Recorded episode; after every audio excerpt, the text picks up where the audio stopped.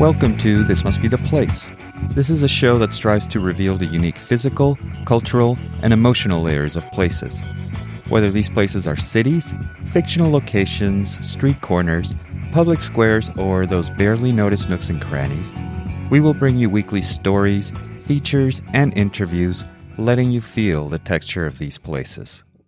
Since this is our first episode, let's start with a brief statement of what we intend to do with this podcast. This is not a travel show. We are not looking to discover places beyond the so called beaten path and provide travelers with tips on where to find a taste of authenticity. That might happen as a side effect, however. We are as interested in the places we walk by every day as we are in places thousands of miles away. As we hustle and bustle on our way to work or do our errands, we might feel that occasional tug.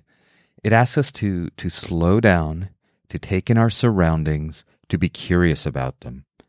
But then that thought flutters away as we quicken our pace in order to catch that bus. We'll definitely chat about architecture, about history, about those cultural and social quirks, about nostalgic memories of places long gone or far away. You will be able to download this podcast via the usual suspects such as iTunes, Stitcher, Overcast, which is my personal favorite podcast player. Uh, you should check it out at overcast.fm. We also have a website that will not only house these podcasts, it will also showcase our writing, photography, and video content. On the site, you will find content ranging from in depth coverage of a certain topic to small short video vignettes capturing the essence of a certain place. My name is Eric Parkinson. I was born in New York City, I grew up in Mexico City, and have ping ponged my way across the United States over the years. This podcast, however, originates from stunning Seattle, Washington. So let's kick this episode off, not with a discussion of a particular place, but with a discussion of a particular way of being in the world. Many years ago, I bumped into the writings of Walter Benjamin. He's a German philosopher who lived and died in the 20th century. He wrote about many, many things, mostly about literature, art, politics, and philosophy. In particular, one of his essays called The Flaneur really struck a chord in me. In this essay, he sketched out a type of urban dweller who took to the streets with the aim of unabashedly taking in and collecting the experiences. During Paris of the late 19th century, a gigantic urban redesign program was driven by Baron Haussmann. This resulted in the demolition of many older, tangled medieval neighborhoods, and in their place, a lattice of wide avenues, leafy parks, and bustling squares emerged. During these times, architects and merchants also developed a series of long passageways between those buildings. The passageways were, were covered by expansive glass ceilings. These arcades protected people as they walked through them, making it much easier for them to slow down, visit the numerous restaurants, cafes, tailors, cobblers, and other types of shops. These covered passageways are still in place in contemporary Paris, smack in the middle of town, and if you want to find them, mostly within the second arrondissement. But what struck me most when walking their marble floors, under those steel frame glass roofs, was the presence of many esoteric, highly specialized shops. There were shops selling antique cameras, shops that repaired old dolls, shops that displayed fragile postal stamps, and so on. In essence, these arcades were early prototypes of the covered malls we are all familiar with nowadays. But more importantly, by protecting walkers from the elements and by centralizing cafes and shops like these, it was easier to stroll, to take one's time, to allow oneself to roam aimlessly and experience all the people and all the places. Though the original impulse to build these arcades might have been to increase foot traffic and increase economic activity, they also had the side effect of drawing out these flaneurs, these urban explorers. Let me read from Walter Benjamin. Quote, the street becomes a dwelling for the flaneur. He is as much at home among the facades of houses as a citizen is in his four walls. To him, the shiny enameled signs of business are at least as good a wall ornament as an oil painting is to a bourgeois in his salon. The walls are the desk against which he presses his notebooks. Newsstands are his libraries, and the terraces of cafes are the balconies from which he looks down on his household after his work is done. End quote. I mean, come on, how romantic is that? Wouldn't we want the freedom from our day to day to have that life? Well, let's be clear. A quick interpretation of Walter Benjamin's flaneur would be to think of him or her as a dilettante, as an idle stroller, as someone lucky enough to have the means to saunter across cities and places, stopping as desired at a cafe, sipping and watching. Perhaps some of that criticism is fair, but I think more importantly, a flaneur seeks to catalog what is often overlooked and to develop an empathetic understanding of the people he or she encounters in the urban setting. More than a dilettante, the flaneur is an urban archaeologist, brushing off the dust that covers the surface of our urban experience and revealing what is peculiar and what is true. In her book, Wanderlust A History of Walking, author Rebecca Solnit sums it up really well, and let me quote from that book as well. Quote, what exactly is a flaneur has never been satisfactorily defined, but among all versions of the flaneur as everything from a primeval slacker to a silent poet, one thing remains constant the image of an observant and solitary man strolling about Paris. A little later on, she writes that Benjamin associated the flaneur with, quote, leisure, with crowds, with alienation or detachment, with observation, with walking. The flaneur arose, Benjamin argues, at a period early in the 19th century when the city had become so large and complex that it was for the first time strange to its inhabitants. Walter Benjamin spent most of his life in exile. He escaped Germany in 1932, anticipating the horrors of Nazi Germany. He traveled across Europe, lived in Paris, settled in his later years in Catalonia at the northeastern corner of Spain. His entourage in Paris of the 1930s included composer Kurt Weill, novelist Hermann Hesse, and political philosopher Hannah Arendt, a really rarefied crew right there. Though this transient life clearly influenced his thoughts about the flaneur, and you might expect him to have lived this lifestyle to the fullest, his story was not romantic. In 1939, the French government seized him due to their extradition policy. He was imprisoned in a transit camp at a monastery in the Burgundy region for about three months. In 1940, while he was in Catalonia, he was informed by the Spanish Franco regime that he would be deported back to France. Expecting that this meant he would be handed over to Nazi Germany, he decided to swallow some morphine tablets and killed himself. What would it mean to be a flaneur now, in the early 21st century? A flaneur should be an active interpreter, constantly reading his or her environment. As our urban centers become dense and the architecture more complex, you might think the opportunities to feast on all this would increase.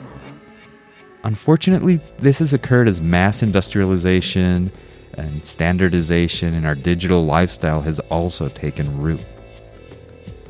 More often than not, we spend our time commuting to and from our workplaces inside speeding vehicles, or we're too preoccupied with our small screens, or we're too busy or too tired to take note of the visual richness around us. We rarely have time to pause and admire those small details in the architecture, or, or to indulge a daydream caused by some stranger's facial expression. Think about the majority of our workplaces they tend to be barren environments where more often than not visual complexity has been replaced by monotony, all in the name of economic efficiency. I mean, cubicles are the most obvious manifestation, but I wonder if the same could be said about the very popular open office concepts that have cropped up recently. You know, open office concepts with their fun yet forced play and collaboration spaces. Uh, okay, foosball tables can be engaging, I'll give them that. I live in the neighborhood of South Lake Union in Seattle. This neighborhood has seen tremendous growth in the past seven or eight years. There are construction cranes everywhere, knowledge workers and the so called creative class, as, as dubbed by Richard Florida, have been flooding into this area. There's a gaggle of uh, biotech and tech companies taking root here, including Amazon.com, who has set up headquarters right here. I remember during construction planning and design discussions, a lot was made in town halls and in pretty urban design documents about the public spaces and the street life that would emerge from all this growth. They presented drawings of chic urbanites floating through leafy urban spaces surrounded by people and street-side cafes. The first few waves of construction have, have completed, they're done. And what we have now in South Lake Union is a suburban corporate campus planted in the middle of the city. Public spaces are now in place, but let me tell you, these are sad concrete spaces wedged between corporate steel and glass buildings. They're sprinkled with a few metal chairs and tables. During the day, you may see them occupied by workers. They're munching on sandwiches or on their favorite food truck goodies. They're walking their dogs and, and they pause strategically at locations where dirt and greenery have been placed amidst the concrete to allow the dog to do its business. But these places are barren during the night and during the weekends. All these chairs and tables are locked into place by chains you might as well see tumbleweed rolling by. Are we dropping the ball when it comes to designing great public spaces and experiences? When I try to think about existing public spaces that are compelling, the ones that entice you to slow your pace and drink it all in, I tend to visualize spaces that were unveiled years and maybe even centuries ago. I think of, for instance, Bryant Park in Manhattan, I think of the Marais neighborhood in Paris. I think of Colonial uh, Coyoacan in Mexico City. But wait a second. But the, uh, like they said, they asked me up in uh, uh, at Harvard. A bunch of kids asked me, what, "What's comedy?" So I said, and then this this is part of what I'm trying to say about getting back from. They, I, I said, comedy is tragedy plus time. Tragedy plus time. See, when the night Lincoln was shot, you couldn't joke about it. You couldn't make a joke about that. He just couldn't do it. Now time has gone by, and now it's fair game. See what I mean? It's tragedy plus time. Okay, we're out. That's it. So fast? I shut up ten rolls on your first question. That was Alan Alda in Woody Allen's wonderful 1986 film Crimes and Misdemeanors. Okay, we're not talking about comedy and tragedy right now, but is a similar point to be made here? Does a great space only emerge after enough time passes and people stamp their own imprint on it? Is my cranky dissatisfaction with contemporary urban design just nostalgia running rampant? Is it an automatic but uh, misguided fixation I have with that which is older? It feeds a hunger for something authentic, but I'm blind to the fact that maybe contemporary life still provides a rich tapestry, a rich experience. If only I would open my eyes and see it. Am I just an old fogey yelling at new construction to get off my lawn? Yeah, I'm sure some of it might be that, but, but I don't think I'm alone. I've noticed, especially in the last 10 years or so, an explosion in articles, blog posts, and books centered around the theme of slowness. It's probably arbitrary to pinpoint the genesis of this movement, of this, of this need for slowness, but I'll pick one. In December 1986, Italy's first McDonald's opened in Rome at the Piazza di Spagna near the famed Spanish Steps. Fearing the Americanization and the flattening of the Italian food culture, a journalist named Carlo Petrini he organized protests and spawned what is now called the slow food movement.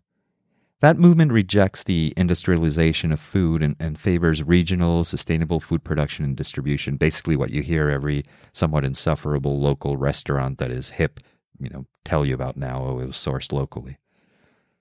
Though this movement's focus was on food, it has mirrored a, a similar movement happening in the culture that applies a philosophy of slow, deliberative thinking across all facets of our lives. You've probably heard calls for four day work weeks, for increased vacation time, for ways to downshift our hectic lives in order to be more connected, the whole culture of so called mindfulness.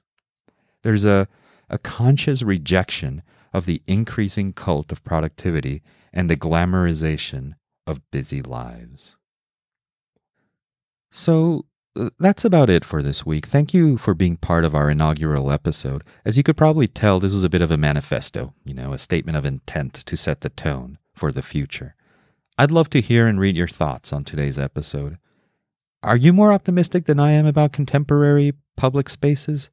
Can you think of wonderful spaces that have been created in the past, say, 20 years? Where are they? What are they? What does a contemporary flaneur look like? Where does one go to observe, to empathize, and to uncover beauty? Let us know by visiting thismustbetheplace.io, where you can either comment on the site or find links to our social presence on Facebook, Twitter, and so on. Also, be sure to check out today's show notes, where I'll make sure to add links that match to any references I made today.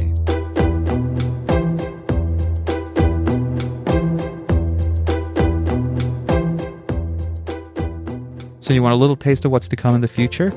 Sure, we have some great stuff planned for you, ranging from discussions of specific places such as the Basque Country in Spain to broader topics tackling how we relate to places in our day to day lives, such as an exploration of how and why we approach photographing the places we visit. Next week, however, we will explore how places are depicted in film. We will explore how it is that some films have the power to evoke such a strong sense of place in us, the viewers. We will not only cover how specific films excel at this, but also about how the craft of filmmaking is used to evoke the mood and the texture of those places, whether those places are actual cities or fictional worlds. I will be joined by Sean Axmaker, he is a prolific Seattle based film essayist who was, the, among other things, the film critic for the Seattle Post Intelligencer until about 2009 and a DVD columnist for IMDb, the Internet Movie Database, until about 2007. It's going to be a, a great, broad ranging conversation about places in film. Thank you for listening. Don't forget to share, like, or leave comments about this podcast since all this activity helps us get noticed and helps us grow. I would also love it if you visited thismustbetheplace.io. You heard right, thismustbetheplace.io, not .com, where our podcasts, videos, and written content will live. And of course, you can always subscribe and receive the latest greatest episode on your favorite app and device. Until the next time, this must be the place.